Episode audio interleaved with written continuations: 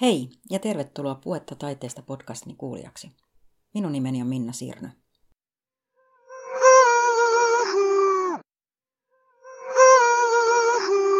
Valtion taiteiden edistämiskeskus on merkittävä apurahojen ja avustusten jakaja yksityisille taiteilijoille ja vapaille ryhmille. Monen suomalaisen taiteilijan työn mahdollisuudet riippuvat siitä, saako hän taikelta apurahaa vai ei. Rojupelon taidekorttelit ry kutsui taiken taiteen tukemisen päällikön Henri Terhon keskustelemaan siitä, miten taike ja sen yhteydessä olevat taidetoimikunnat arvioivat apuraha- ja avustushakemuksia, millä kriteereillä tukea voi saada, miten hakemuksia arvioidaan ja mikä on taiken tehtävä yleisemminkin. Keskustelun vetää Taidekorttelit ryn puheenjohtaja Misa Saraste. Mä oon taidekorttelin puheenjohtaja Misa Saraste ja täällä istuu mun kanssani Henri Terho, taiteen edistämiskeskus ja taiteen tukemisen päällikkö virkatitteli. Kiva olla täällä. Tervetuloa, tervetuloa. Kiva. Mitä sä haluaisit kertoa ensin ihan sillä yleisesti? Ehkä tässä mä voisin ihan lyhyesti kertoa sen niin kuin koko kuvan, että mikä, mitä taiken apuratavustukset yleisesti, mitä se tarkoittaa kokonaisuutena. Ja sitten ehkä jotain vähän tällaisia muutostrendejä, mitä tällä hetkellä näyttäisi olevan, niin jotain tällaisia tässä voitaisiin käydä läpi. Ja sitten myös kriteerit, sana mainittiin Misin viestissä, niin katsotaan, jos mä siitä nyt sanon, sanon jotain, mitä keskustelevampi, sitä parempi mm. tilaisuus on, niin ihan sen mukaan Joo. kannattaa tässä mennä eteenpäin. Mutta tosiaan, mä puhun siis mun perspektiivi tähän asiaan on se, että mä oon aloittanut näissä hommissa vuonna 2009. Eli nyt sitten 14 vuosi lähtee kohta liikkeelle tämän tyyppisissä tehtävissä. Ja nykyisessä tehtävässä taiteen tukemisen päällikkönä mä oon nyt ollut kohta puolitoista vuotta.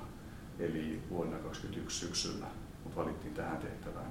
Ja sitä enemmän tein eri taiteenalojen asioita. Se, se sanotaan ehkä se yksittäinen niin kuin, niin kuin iso tehtävä tätä ennen oli visuaalisten taiteiden toimikunnan esittelijän tehtävät. Ja mä olin siis myös kuusi vuotta valtion taiteilijoistoimikunnassa sitä kolme vuotta puheenjohtajana.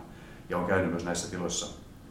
Mä yritin jotenkin muistella, että, että että miten tämä menee. Mä tulin toisesta suunnasta, mutta kuitenkin ne on ollut täällä jossain taiteilijan tapaamisessa myös aikaisemmin. Mutta nyt siis hommat nyt tässä kohtaa jäi muuta, koska nämä päällekkäisyydet on vähän myös haastavia mm. näissä tehtävissä, että miten ne hoituu. Mutta nyt tämän hetken niin virkatyöni on se, että, että tavallaan se kuulostaa vähän, vähän tota, niin kuin silleen, silleen tota, isolta, mutta siis vastaan siitä apurahajärjestelmästä, mikä taiteessa on ja millä tavalla se toimii millä tavalla apuraha-asioiden käsittely toimii, minkä tyyppisillä periaatteilla, minkä tyyppisillä ohjeistuksilla, minkä tyyppisillä järjestelmillä ja tämän kaltaisia asioita. Ja tietysti se, se asetelmahan on lähtökohtaisesti se, että se on hyvin, hyvin eh, hidas muutoksille, mikä on, on erittäin hyvä asia ja tarkoituskin. Että se on riittävän niin sillä tavalla pitkainen, se millä tavalla järjestelmä toimii, koska tietysti Taiken vuotuiset määrärahat suoraan taiteelle ovat noin 45 miljoonaa euroa, joka tarkoittaa sitä, että edelleen vaikka yksityiset säätiöt pystyvät lisäämään resursseja koko ajan, edelleen Taike on yksittäisenä taiteen tukijana yksittäisille taiteilijoille kaikkein tärkein yksittäinen rahoittaja, joka tarkoittaa sitä, että meillä on siis todella paljon ammattitaiteilijoita, joiden toimeentulo on kuitenkin kohtuullisen pitkälle riippuvainen siitä, millä tavalla taike toimii ja millä tavalla apurahapäätökset tehdään ja miten se järjestelmä, mitä se tunnistaa ja mitä se ottaa huomioon. Ja siinä tietysti se kaiken ydin edelleen, toivottavasti ikuisesti, mutta katsotaan mitä, mihin maailma menee, mutta se on kuitenkin se taiteen vapauden kunnioittaminen ja se taiteen, taiteen itseisarvon kunnioittaminen, käsivarren mitan periaatteen kunnioittaminen. Se, että ei saisi olla niin, että, että joku virkamies tai poliitikko tai joku ulkokehalta tuleva tekisi päätöksiä siitä, että mikä on rahoitettava taidetta ja mikä ei ole, vaan sen päätöksen pitää tulla taiteilijakunnalta itseltään, jolloin se tavallaan varmistuu se, että se taiteen omalakisuus on siinä aina se toiminnan ydin. Mutta tietty jokainen vaalikausi on aina pieni jännitys, että mitä tapahtuu ja minkälaisia paineita ja odotuksia järjestelmään tulee ja liittyy. Ja tietty taustalla siis meidän se kaikkein vankin ja varmin ja vahvin lakihan on laki taiteilija-apurahoista, joka päättää määrittää sen, että taiteilija-apurahajärjestelmä on se, on se silloin siis 50-vuotinen historia, tai tavallaan silloin jopa 100-vuotinen historia, miten sen asian määrittelee. Niin kuitenkin siinä on se peruskivi siitä, että miten nimenomaan valtion taidetoimikunnat, jotka ovat taiteilijoista koostuvia porukoita, tekee ratkaisut siitä, että keille taiteilijapurat kuuluvat ja minkä tyyppistä taidetta Suomeen halutaan. Että se ei ole se poliittinen, joka päättää, mikä taide on se, mikä on tärkeää, vaan se on se taidekenttä itse, joka päättää, mihin suuntaan taiteen tulee muuttua ja taiteen tulee kehittyä. Niin tämä on niin tavallaan se, se, myös se niin tietyn vitkauden lähtökohta siinä, että, että se tunnustaa sen, että mikä sen tärkeys ja merkitys oikeasti on terveydessä. Miljoona euroa suoraan taiteilijoille tai taiteilijoiden yhteisöille. Ja siitähän vähän yli puolet tarkoittaa taiteilijoille myönnettäviä apurahoja, vähän vajaa puolet tarkoittaa taiteilijoiden yhteisöille myönnettäviä avustuksia. Ja järjestelmän peruspiirre on se, että meillä on ihan älyttömän paljon erilaisia tukimuotoja ja hakuja. Meillä on käytännössä joka kuukausi melkein jotain hakuja käynnissä ja, ja ehkä se sellainen siis apuraha infotilaisuuksien ydinviesti on oikeastaan aina se, että seuratkaa verkkosivuja, koska yleensä aina on jotain haettavana siellä, niin, niin tuota, niitä tulee ja menee koko ajan. Meillä on noin parikymmentä eri tukimuotoa. Ja yksityishenkilöille, siis lyhyt sellainen niin kuin kalendaarinen kertaus, niin vuoden alussa tällä hetkellä nyt siis eilen aukesi kirjastoapurahojen ja näyttöapurahojen, siis kuvataiteen näyttöapurahojen hakukierrokset. Ne on tammikuussa haettavana. Päätökset tullaan tekemään huhtikuussa. Helmikuussa aukeaa alueiden apurahojen haku päättyy maaliskuun puolivälissä. Päätökset tehdään viimeisten kesäkuun loppuun mennessä. Maaliskuussa taiteilija-apurahojen hakukierros päätöksiä tehdään niin, että viimeiset saattaa mennä elokuulle. Ja se maaliskuun haku koskee aina sitten sitä seuraavan vuoden alusta lähtien alkavia uusia taiteilija-apurahoja. Sitten tulee pieni breikki niin, että kesän jälkeen ensin tulee taiteilijalekkeiden haku syyskuussa. Ja sehän tällä hetkellä se, mikä on vielä kesken, eli taiteilijaapuraha, siis taiteilijaeläkkeiden päätökset tullaan tekemään viimeisten helmikuun loppuun mennessä. Käytännössä tätä tammikuun sitä aikaa, jolloin asia on aika intensiivisesti käsittelyssä meillä. Ja sitten sen jälkeen syksy, lokakuu, niin silloin on valtion taite- taidealakohtaisten kohdeapurahojen hakuaika ja kaikki, muutama poikkeusta lukunottamatta, lähes kaikki yhteisölle tarkoitetut toimintavustukset ja jotka isommat ovat taiteilijärjestöjen toimintavustukset, mitkä koskevat sitten aina seuraavien toimintavuosien perusrahoitusta. Noin 200 yhteisöä saa meiltä toimintaavustuksen, joka tavallaan lähtökohtaisesti on se, millä se toimintana periaatteessa pitäisi pyöriä. Onko tässä kohtaa, jos mä pidän pienen tauon? Hyvin sä osaat Sehän tulee niin kuin Tulee vähän niin kuin apteekin hyllyltä.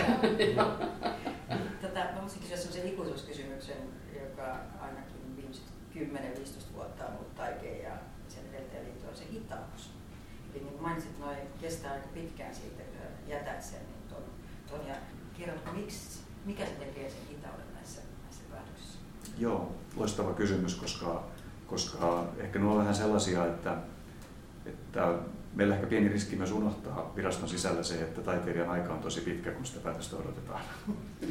Ää, jos näin taiteilija-apuraha käsittely vaikka esimerkkinä, joka on ehkä sieltä hitaimmasta päästä, niin meille tulee vuosittain, viime vuonna tuli 3600 taiteilija-apurahakemusta, joka tarkoittaa sitä, että niissä isommissa taiteenaloissa kuvataide kaikkein suurimpana, siellä on nykyisin yli tuhat uutta taiteilija-apurahakemusta. Niin kun maaliskuun se hakuaika, niin sen jälkeen tarvitaan aina, koska me ollaan valtioviranomainen, meillä täytyy olla tietyt sellaiset hallinnolliset perusprosessit siitä, että hakemusta on mahdollista täydentää. Me pyydämme tarvittaessa sellaisia pakollisia liitteitä, joita hakija ei ole jättänyt. Me, me pidämme sillä tavalla huolta hakijan asiasta, että me kysymme ja annamme tilaisuuden täydentää ja toimittaa lisäliitteitä niin, että siinä on aina sellainen pari-kolme viikkoa, mikä menee sellaisen teknisen tarkastamiseen ennen kuin niitä hakemuksia oikeasti lähdetään käsittelemään. Sen jälkeen koska siellä on se toimikuntalaitos taustalla ja se on niin kuin käsittely etenee vaiheittain ja portaittain, niin se, että sen jälkeen toimikunta pääsee aloittamaan sitä omaa työtään, koska toimikunnalle ei kannata toimittaa aineistoa, kun se on vielä millään, millään tavalla keskeneräinen, vasta sitten kun kaikki on olemassa. Niin sitten voi taata sen, että kun toimikunta lähtee käsittelemään niitä, niin kaikki hakijat saavat sitten myös yhdenvertaisen käsittelyn, ei käy niin, että toimikunta ei sitten ole pystykään ottamaan huomioon jotain sellaista, joka tulee myöhemmin siihen käsittelyyn mukaan. Ja Toimikunnathan tekevät sitä lähes vapaaehtoistyönä. tästä vuodesta lähtien ne tulevat saamaan pienen arviointipalkkion yksittäisistä hakemuksista, mutta kuitenkin käytännössä kaikki toimikuntalaiset tekevät saman aikaan myös taiteilijan työtään. Sitä ei voi sillä tavalla ihan niin ruuvia kiristää ihan loputtomasti, että miten nopeasti me edellytämme, että toimikunnat tekevät sen työnsä. Ja jos mä nyt vaikka sitä kuvataidetta mietin, niin vähintään tarvitaan kuukausi siihen, että toimikuntalaiset todella perehtyvät niin hakemuksiin niin, että, että se päätöksenteko on perusteltua ja todella tiedetään, että keitä ne hakijat ovat ja, ja tiedetään tarpeeksi sitä hakijoista. Eli maaliskuun loppuun täyttyy se hakuaika, tekninen tarkastusvaihe huhtikuun puolen väliin, sen jälkeen avata niitä hakemuksia käsittelyohjelmassa, sen jälkeen vähintään kuukausi toimikunnalle siihen arviointiin. Toimikuntalaiset tekevät sitä arviointia kukin erikseen ensin. Ollaan siellä toukokuun loppupuolella niin, että toimikuntalaiset ovat perehtyneet kunnolla asiaan. Sen jälkeen alkaa se, se massiivinen kokousvaihe, koska sen jälkeen tietysti toimikuntalaiset joutuvat vertailemaan hakijoita keskenään toinen toisiinsa ja käymään keskusteluja siitä, että, että millä tavalla arvotetaan hakijoita ja minkälaisia ovat ne painopisteet, joita sillä kierroksella otetaan huomioon ja miten siitä seulotaan sitten ne läpimenevät ne hakemukset. Ja visuaalisten taiteiden toimikunta, joka käsittelee kuvataiteen hakemukset, pitää noin 5-6 kokousta sinne toukokuun puolivälin ja kesäkuun loppupuolen välillä. Erilaisia vaiheita, miten se hakejoukko karsiutuu. Ja se vaatii tietyn hitauden, jotta varmistetaan, että se käsittely on, on perusteellista. Jos ajattelee sitä, että meillä on se noin tuhannen kuvataiteilijan joukko ja se karsiutuu noin 60 myönteisen päätöksen saavaan kuvataiteilijaan, niin se, että, että todella siinä täytyy olla aikaa keskustella ja aikaa palata ja aikaa miettiä uudestaan, että menehän tämä oikein, onhan tässä otettu huomioon kaikki, mikä on oleellista ja tärkeää, koska ne päätökset on niin kriittisiä niille hakijoille. Niin silloin tyypillisesti siellä juhannuksen kulmilla ne alkaa olla ne kokoukset hoidettu ja silloin ollaan siinä vaiheessa, että päästään sitten tekemään vielä sitä hallinnollista päätösprosessia, eli, eli erilaisia päätöskirjeitä, päätös, päätösten käyttöehtoihin liittyviä asioita ja muita, jolloin sitten, sitten tyypillisesti siellä kesä-heinäkuun vaihteessa on mennyt siis siitä haun alkamisesta noin neljä kuukautta. Niin silloin se alkaa olla valmis lähetettäväksi hakijoille. Että tavallaan se on kaksi sellaista niin yhdistelmää, josta toinen on se, että hakijamäärä ja se, se, se intensiteetti, millä hakemuksia käydään läpi, on niin suuri, että se vaatii oman aikansa. Toinen on se, että se on hallinnollisesti prosessi, jossa täytyy olla tietyt hallinnolliset periaatteet aukottomasti kunnossa koko sen ketjun ajan niin, että hakijoiden käsittely on yhdenvertaista. Niin nämä molemmat vaatii oman aikansa. Ehkä sitä voisi tehdä nopeammin. Ähm, mutta silloin se tarkoittaa sitä, että, että joissain käsittelyvaiheissa täytyisi tehdä ehkä limittäin asioita. Joissain vaiheissa pitäisi ehkä tehdä sitten enemmän sellaista vaiheistettua työtä tai sillä tavalla jakaa hakemuksia eri toimikunnan jäsenille niin, että se, se käsittely olisi nopeampaa, toimikuntalaisten arviointi olisi nopeampaa. Mutta siinä tulee, toisaalta tulee vastaan se periaatteessa sen tyyppinen etos, että toimikuntalaisille niiden päätösten tekeminen on, on äärettömän vaikea, stressaava ja henkisesti haastava tilanne. Mua kammoksuttaisi ajatus, että toimikuntalaisia jouduttaisiin kiirehtimään vielä siinä muutenkin vaikeassa prosessissa että jotenkin yrittäisi jotenkin niin kuin puristaa sitä, että teidän pitäisi olla nopeampia. Niin se on se tekee siitä henkisesti vielä vaikeamman siitä asiasta. Mutta se, mikä, mikä meidän pienimmät haut voisi olla paljon nopeampia. Ja siinä tulee ehkä vähän sellainen viraston kankeus vastaan, että, että meillä on kuitenkin, meillä on vähän sellainen sisäinen vaiva siitä, että kaiken kokoiset hakuprosessit käsitellään suurin piirtein samalla tavalla.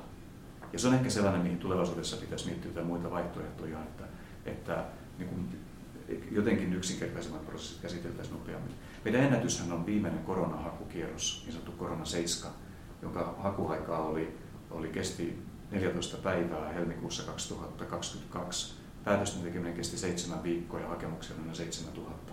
Mutta se oli sellaista liukuhiinaa, että, että tuota, out of the record. Tämä kestää julkisen hallinnon tarkastelua, mutta kyllä siinä valtia pidettiin niin, että, että tuota, sanotaan, että ihan kaikkia sanoja ei luettu ehkä ihan samalla tarkkuudella paperista. Sä vähän mainitsit jo niitä painotuksia, millä lailla, mihin kiinnitetään huomioon missäkin haussa. Niin miten ne sitten määräytyy? No tota, kaikki lähtee liikkeelle lainsäädännöstä.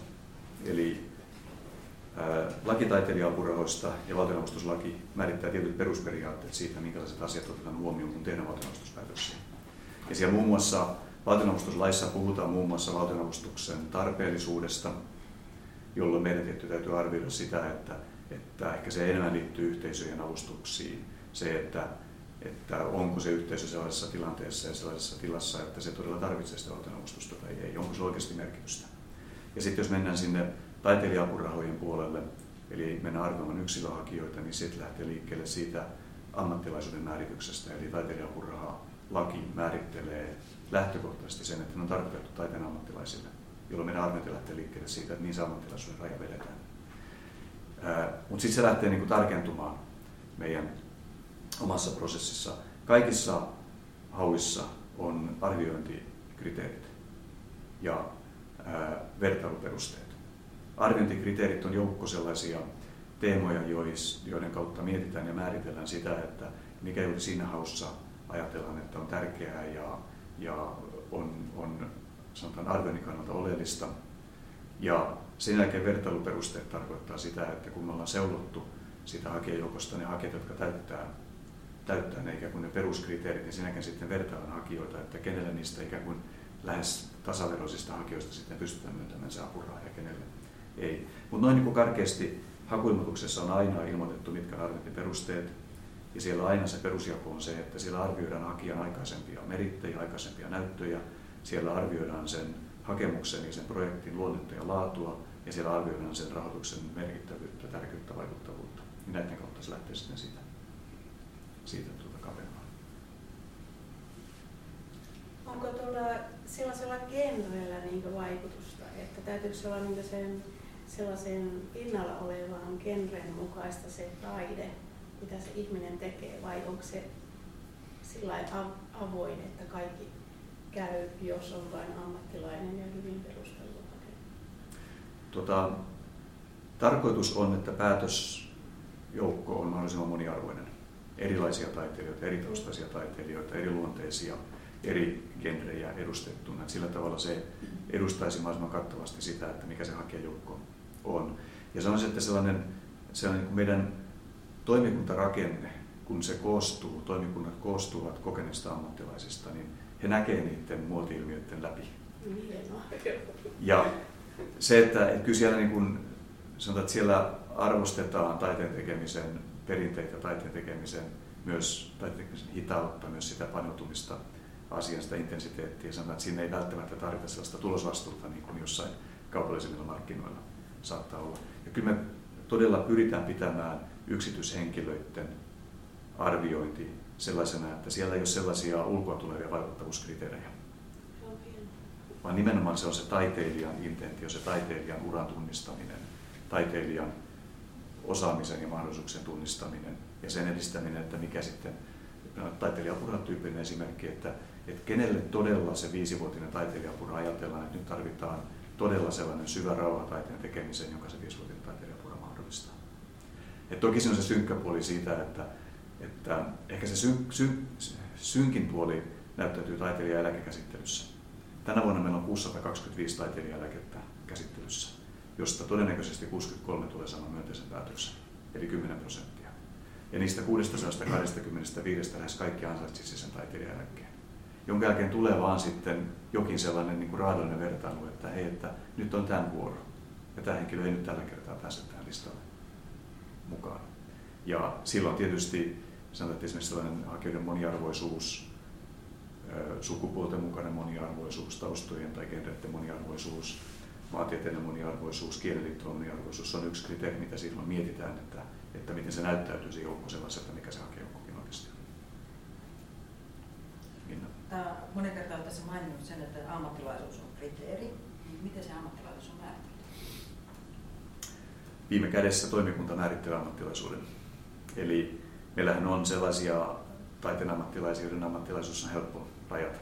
On koulutuspolut, jotka tuottaa tietyn tutkinnon, joka tuottaa tietyn sellaisen työtavan ja, ja tavallaan toimintaympäristön, jossa on ihan selkeä, että totta kai henkilön ammattilainen, niin aivan kiistatta.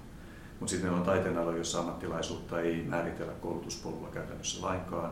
Kirjallisuus on siitä se klassinen esimerkki, että edelleen valtaosa omasta kirjailijoista tulee ammattilaisiksi julkaisemalla riittävä määrä kirjoja. Ja ne koulutuspolut saattaa olla hyvin monenlaisia. Ne, ne, niillä välttämättä mitään yhteistä nimittäjää. Et toki silläkin puolella onhan meidän luovan kirjoittamisen koulutus lisääntynyt merkittävästi, erilainen dramaturgiaan liittyvä koulutus lisääntynyt ja sielläkin on koulutuspolkuja tällä hetkellä, mutta kuitenkin se on aika paljon sitä näyttöön perustuvaa ammattilaisuuden määrittelyä. Mutta yhä enemmän meille, meille tulee sanotaan, positiivisia haasteita maahanmuuttajataustaisten taiteilijoiden ammattimaisuuden määrittämisestä, että eihän me tiedetä, että minkälaisia ne tutkinnot välttämättä on, jolla valmis taiteilija tulee Suomeen tekemään sitä omaa ammattityötään. Ja kyllä sitten siellä joudutaan miettimään sitä CVtä ja, ja minkälaisia ne ovat ne taiteelliset näytöt ja minkälaisia ne ovat ne työnäytteet. Niin kyllä sen kautta myös mietitään sitä, että, että onko syytä todella ajatella, että tämä henkilö täyttää ammattilaisuuden kriteerit. Voisi kysyä tuota, tämmöistä apurahan päällekkäisyydestä. Et kun meillähän on siis useita organisaatioita, jotka jakaa erilaisia apurahoja. Sitten ryhmät saattaa hakea useasta paikasta sitä apurahaa. Tai yksilöitä. Niin, tai Mitä sä, miten te kouluatte sitä? Tota, me kollataan sitä.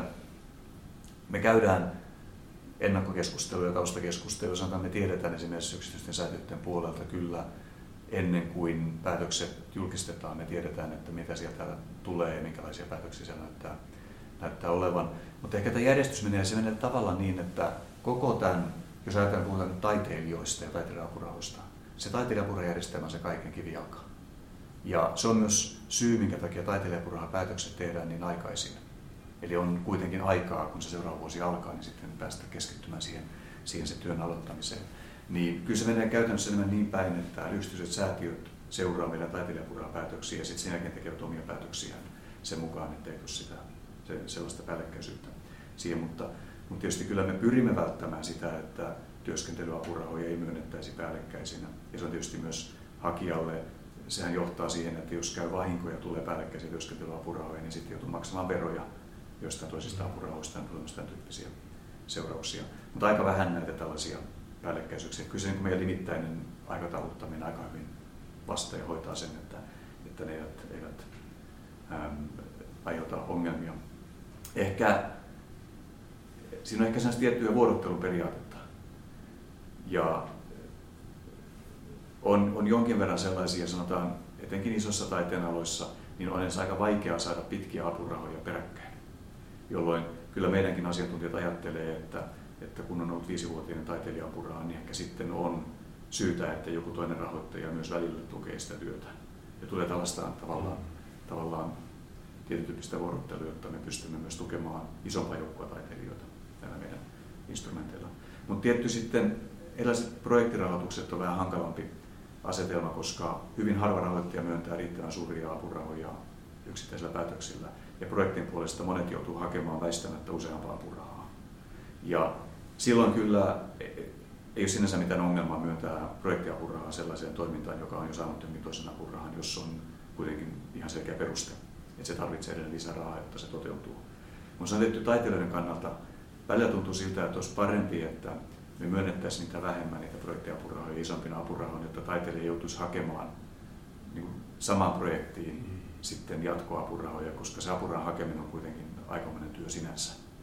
Mutta siinä on ehkä vähän sellainen sellainen meidän järjestelmän tietty perinne, että halutaan kuitenkin myöntää mahdollisimman monelle projektiapura, jotta mahdollisimman moni pääsee kuitenkin jollain tavalla liikkeelle siinä omassa asiassa. Sitten mulla on toinen tästä, tota. Ja, tota, jotenkin mä koen, että se on niin oma, oma taiteen muotonsa, mutta luokitellaan mediataiteen tekijäksi. Ja sitten tota, mä oon törmännyt nyt viime aikoina siihen, että kun mä käyn näyttelyissä, niin varsin, varsin paljon näkyy, että muutkin taiteen alat käyttävät valoa hyväksi, siis laittavat omiin teoksiinsa valotaidetta. Eikö niin? Kyllä. Ja, ja tota, nyt kuitenkin sitten, tota, että jos mä teen kuvataidetta, joka, joka on valoa mukana, niin mä oon kuitenkin mediataidetta. Joo, ja sitten taas kuvataiteilija, joka käyttää, sanotaan, että valo on niin pääosassa jutussa, niin se on silti pyörii siellä kuvataiteen puolella. Tota, tämmöistä kysyt, niin tämä on todella kiinnostavasti muuttunut ja todella nopeasti. Niin. Ja nämä erilaiset isot valotapahtumat, Lux Helsingit ja muut tällaiset, niin nämähän on omiaan olleet sen tyyppisiä. No ehkä Lux Helsinki ei, se on edelleen valo, valotaiteilijoiden tapahtuma. Siellä on jonkin verran animaattoreita ja muita, jotka tekee kyllä, käyttää liikkuvaa kuvaa ja siihen liittyvää digitaalista mahdollisuutta kyllä. Mutta kun sitä tapahtuu tällä hetkellä eri puolilla Suomea, niin meillä on aika paljon taidemaalareita, jotka ovat huomanneet, että valotaide on sellainen genre, josta saa keikkoja. Ja ikään kuin, mikä siinä siis tavallaan onhan valolla maalaaminen myös yksi tapa miettiä erilaisia, erilaisia pintoja ja värien sommitelmia ja muuta. Että on tietysti myös tapa olla, olla tehdä niin kuin maalausta myös, se valolla maalaaminen. Mutta sitten kun tulee se apurahan hakijapuoleen, niin, niin edelleen Taiken virallinen ohjeistus on se, että valotaiteilija ajatellaan, niin kuin sanot, siellä on se, siellä on se sanapari valo- ja äänitaide. Valo- ja äänitaiteilija ajatellaan ensisijaisesti mediataiteilijoina. Ja sen takia meidän toimikuntakokoonpanoissa, meidän audiovisuaalisten taiteiden toimikunnassa on aina henkilöitä, joilla on ekspertiisiä valo- ja äänitaiteeseen, nimenomaan valo- ja äänitaiteilija taustalta. Mutta aika paljon hakijat hakevat siitä toimikunnasta, mistä ovat aikaisemminkin hakeneet ja mistä ovat tottuneet hakemaan. Ja sen takia meillä on kyllä aika paljon sellaisia niin valoa käyttäviä taiteilijoita, jotka hakee edelleen kuvataiteilijoina visuaalisten taiteiden toimikunnasta ja myös saavat sieltä apurahoja. Ja yksi paradoksihan on se, että, että näitä tässä niin rajapinnassa liikkuvia taiteilijoita tällä hetkellä, vaikka Jaakko Niemelä, joka käyttää valoa monella tavalla omissa töissään, niin Jaakko Niemelä sai kuvataiteen taiteilija-apurahan ja hänet valittiin sen jälkeen valotaiteen asiantuntijaksi audiovisuaalisten taiteiden toimikuntaan. Ja audiovisuaalisten taiteiden toimikunnan edellisessä kokoonpanossa kaikki mediataiteen asiantuntijat, siellä oli Janne Naab, Maija Blofield, kumppaneita, kaikki olivat kuvataiteen taiteilijapurahalla.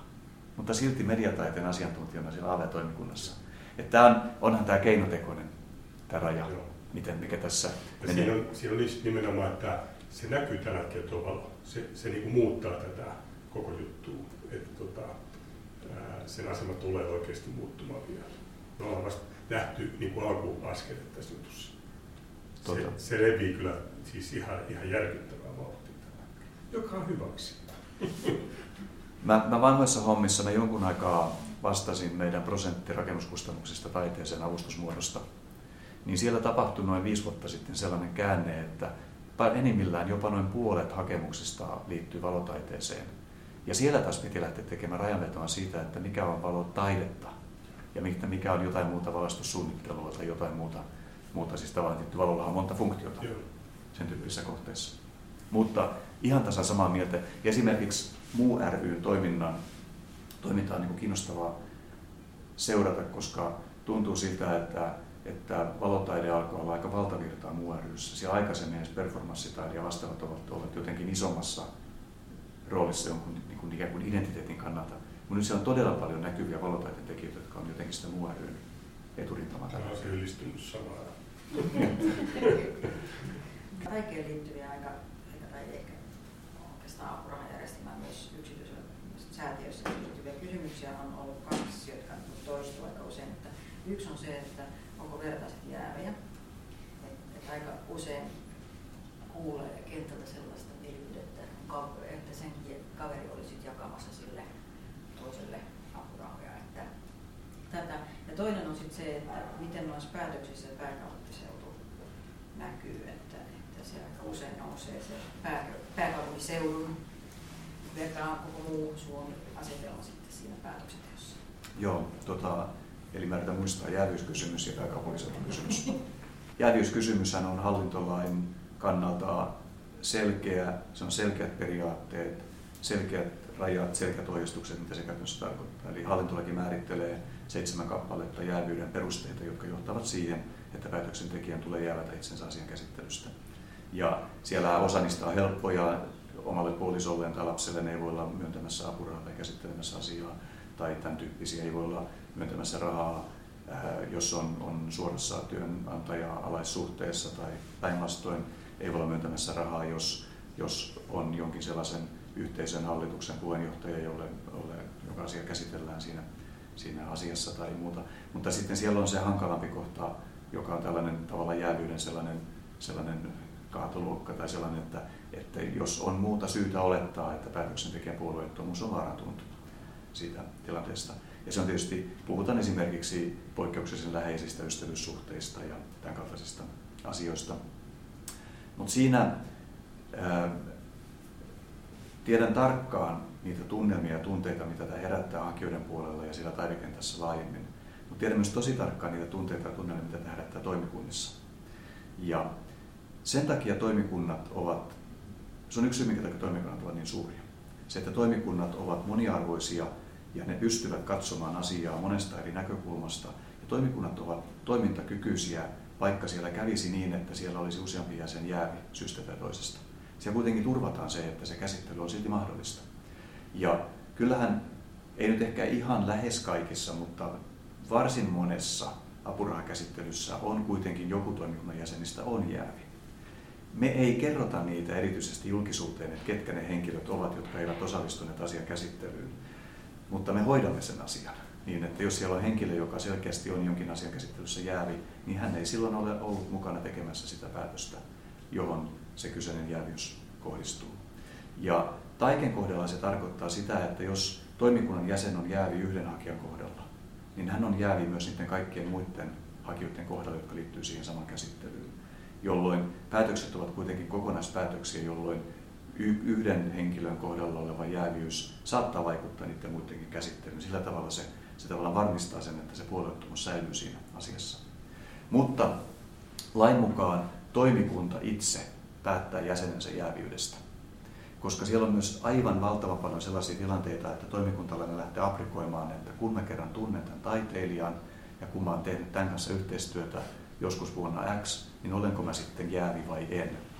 Mutta siinä tulee se sellainen hankala rajapinta siitä, että onhan se tietysti ihan älyttömän tärkeää, että tuntee taiteilijan työtapoja ja sitä tuotantoa ja sitä taustaa hyvin ja tietää, mistä se taiteilija tulee ja miten se taiteilija toimii. Mutta ei se tarkoita sitä, että sitä välttämättä lähtee niin kuin tukemaan apurahakäsittelyssä. Ja ehkä se antaa sen rauhan, että yksittäinen toimikunnan jäsen voi luottaa siihen, että ne toimet, toiset toimikuntalaiset kyllä sitten lähtee varoittelemaan, että, että hei, että nyt sä oot liian lähellä. Että nyt sun on kyllä todella jäävättävä itsensä, koska nyt alkaa näyttää liian pahalta tämä asetelma. Mutta myös käänteisesti. Että tavallaan se, että se toimikunta vartioi itse itseään.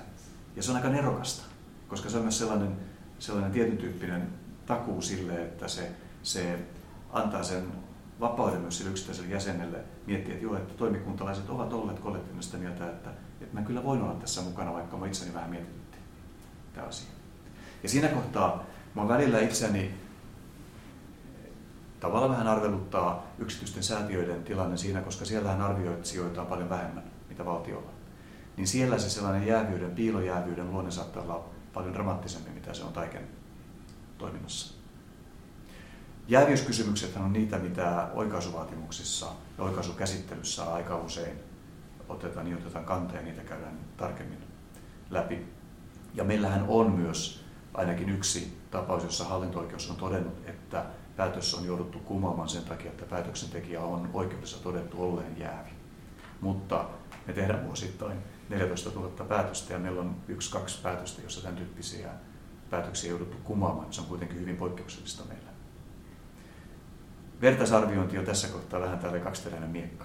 Kun me halutaan, että päätöksentekijä on lähellä kenttää, jotta se tietää, millaista siellä oikeasti on. Mutta mä väittäisin tosiaan aika pitkällä kokemuksella, että toimikuntien jäsenillä on myös niin suuri sisäinen oikeudenmukaisuuden tarve.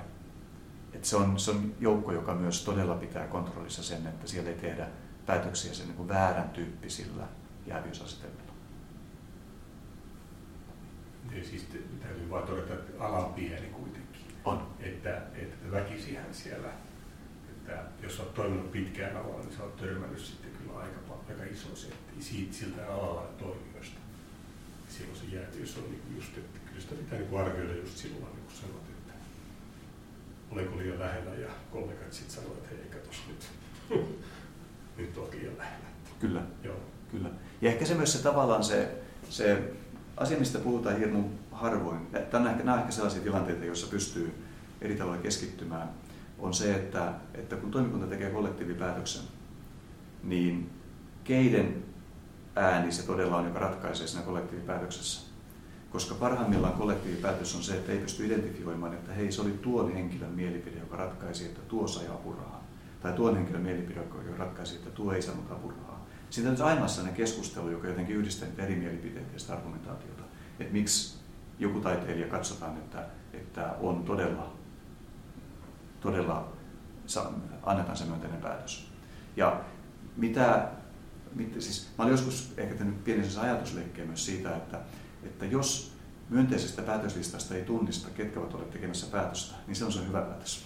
Koska se varmistaa sen, että se todella menee jonkin sellaisen yleisen arviointiasetelman läpi, jolloin todella arvioidaan sitä laatua irti niistä ihmisistä ja arvioidaan sitä laatua irti niistä omista preferenssistä, mitkä liittyy siihen taiteen tekemiseen.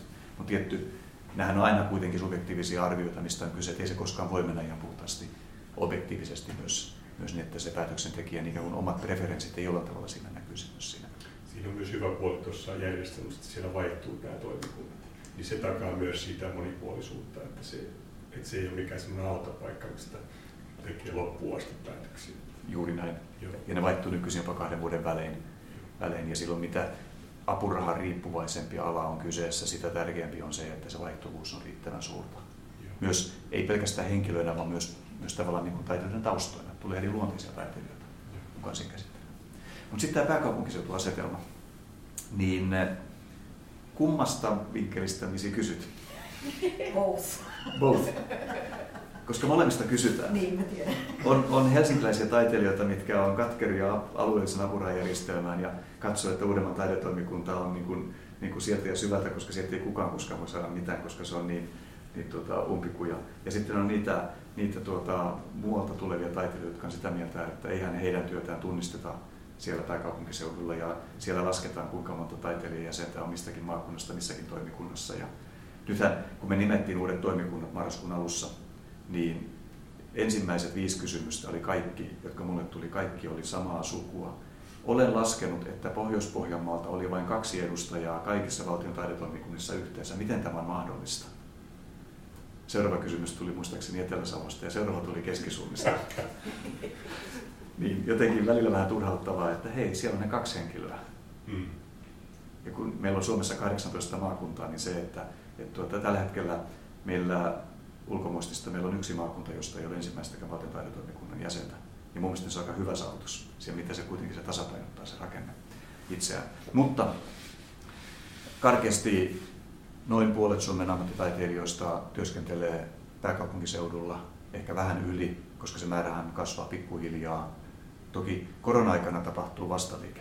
Korona-aikana alkoi käydä niin, että, että selkeästi alkoi myös, myös jotenkin, se alkoi tapahtua niin kuin keskuksista pakoa selkeästi.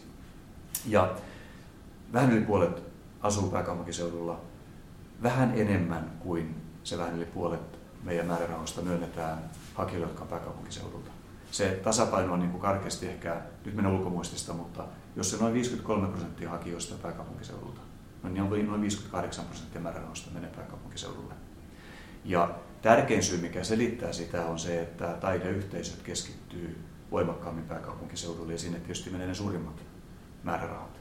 Et jos miettii ihan yksittäisten taiteilijoiden mahdollisuutta saada apurahoja eri puolilta Suomea, niin kyllä se todella tarkkaan vastaa sitä, sitä hakijoiden jakautumaa eri puolille Suomea. Mutta siinä on joitain asioita, mitkä ehkä on oikeasti vähän problemaattisempia. Yksi on nämä pitkien taiteilijapurahojen saajat. Niin onhan siellä sitä, että kyllä Suomessa hakijajoukkoon nähden on yliedustettu se viisivuotisten taiteilijapuren sain joukko, jotka ovat pääkaupunkiseudulta. Ilkeä vastaus siihen voisi olla se, että, että keskittä tarkoittaako se silloin sitä, että onko se niin kuin myös merkki siitä laadusta, miten hakijat jakaantuvat, mutta todennäköisesti ei. Sitä ainakin vaikea sitä korrelaatiota sillä tavalla miettiä.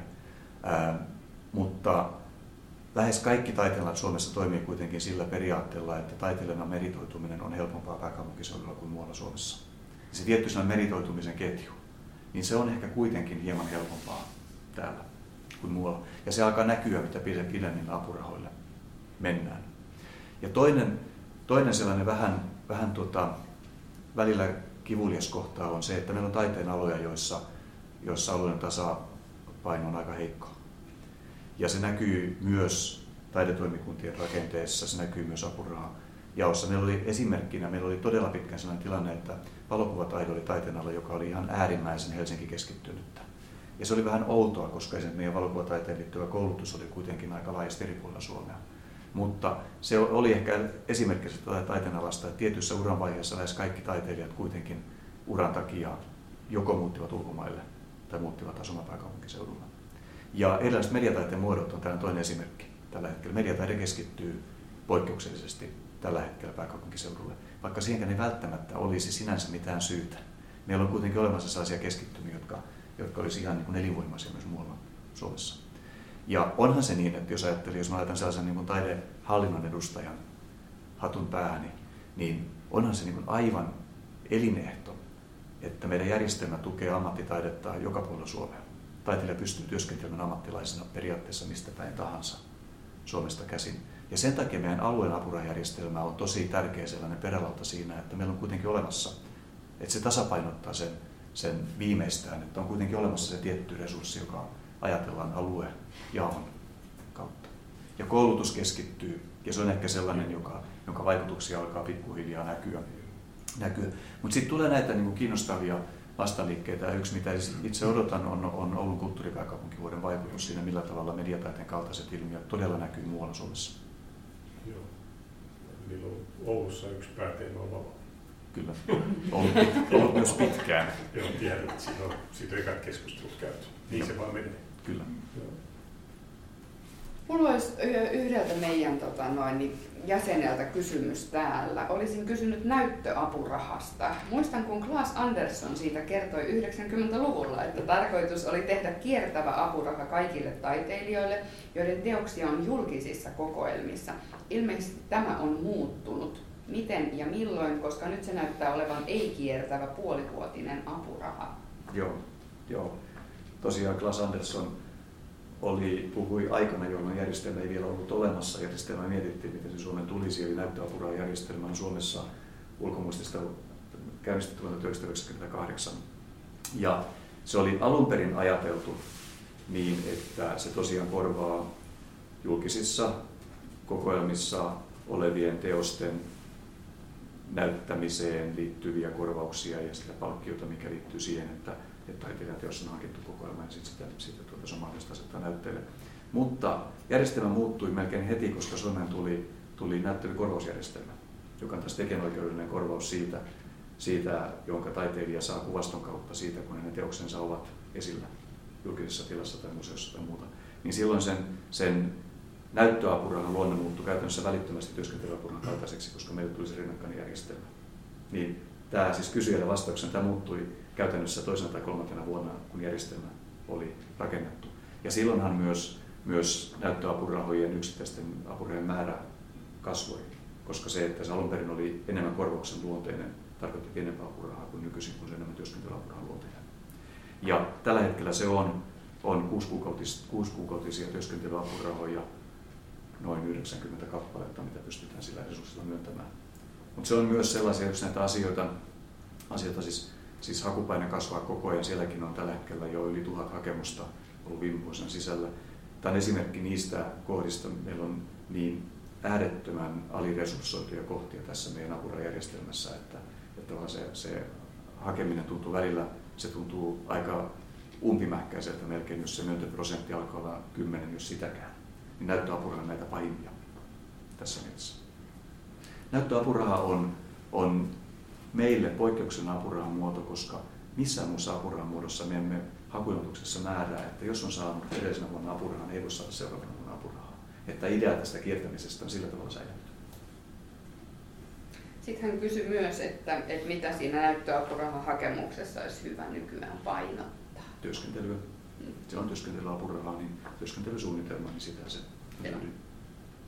Täällä Roivipellossa on tällä hetkellä aika ajankohtainen taiteilijoiden työhuonevuokrat. Onko taikeella jotain kikka kolmosta avustusmuotoa, että miten siinä voisi tulla niin taiteilijakuntaa vastaan? Taiteilijoiden työhuonevuokria jonkin verran autetaan.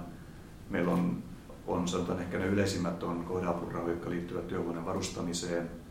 Et esimerkiksi erilaisia isompia investointeja, laitehankintoja ja muita, muita niin, niin tota, siitä kuvataiteilijat, muotoilijat ehkä tyypillisimpänä, niin, niin laiteinvestointeihin kyllä meiltä on myönnetty apurahoja.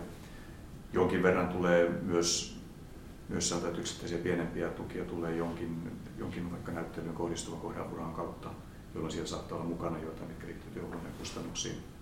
Mutta toisaalta meidän näkökulmasta se on vähän, ehkä vähän tällainen loppumaton suo. Meillä on kuitenkin se 45 miljoonaa euroa resursseja, mikä meillä on, se kuulostaa euromääränä paljolta, mutta sitten taas jos ajattelee sitä, että mikä tyyppisiä ne tarpeet on, niin eh, jos meillä olisi, jos me myöntäisimme enemmän työhuoneen vuokrakustannuksin apurahoja, niin kysyntä olisi aivan valtavan suurta. Ja me ehkä vähän tultaisiin siinä kohtaa sille tontille, mikä meidän näkökulmasta pitäisi olla niiden isäntäkuntien vastuulla. Ja niinhän se on, että meille se ykkösintressi on se taiteen vapaus ja se taiteilijan toimeentulo ja se taiteilijan työskentelyyn menevä apuraha. Ja en oikein usko, että se koskaan voi olla esimerkiksi Helsingin tapauksessa samalla tavalla Helsingin kaupungin intressi, vaan siellä on erilaiset tavoitteet, mitkä liittyy kulttuuripolitiikkaan ja, ja muuta. Niin silloin se sellainen, sellainen työskentelytiloihin liittyvä tuki, niin jos me avattaisiin sitä vähäkään nykyistä enemmän, niin me annettaisiin ehkä Helsingille liian helppo tekosivulla myöntämättä sitä tukea taas sieltä puolelta enempää. Me haluttaisiin pikemminkin niin päin, että Helsinki vastaatkoon työhuonekustannuksista, me vastattakoon siitä taiteen vapaudesta ja sitä työskentelystä.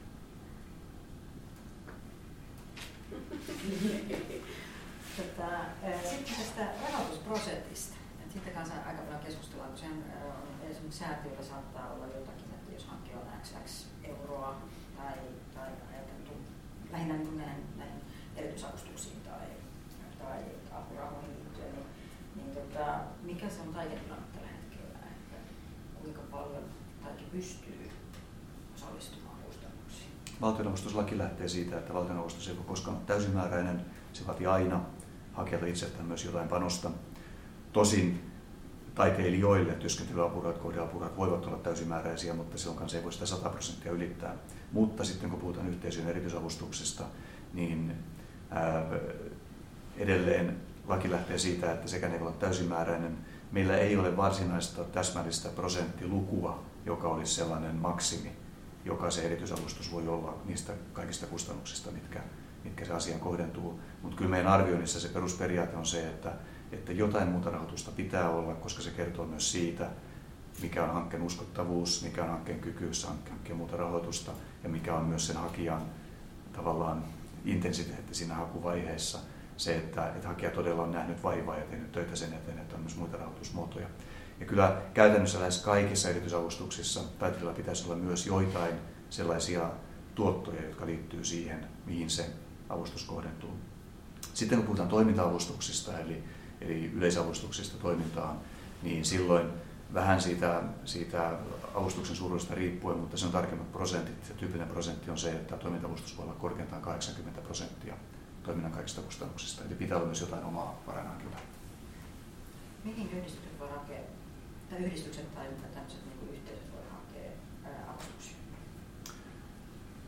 Tuota, aina paras vinkki on katsoa aikaisempien vuosien päätöslistoja, mikä tyyppisiä kohdennuksia siellä on se on myös aika taide, taidealaspesifiä, että millä tavalla, minkä tyyppisiä ne ovat ne kohdennukset, mutta erilaisten tapahtumien, konserttien, festivaalien, näyttelyjen järjestämiseen, tämän kaltaisiin asioihin, erilaisten yhteistyötilojen, ehkä tästä myös nämä työtilojen kustannukset, niin tällaisen työtilojen varusteluun liittyviin asioihin, tämän tyyppisiin jonkin verran yhteisiin yhteiskäyttölaitteisiin, tämän kaltaisiin asioihin.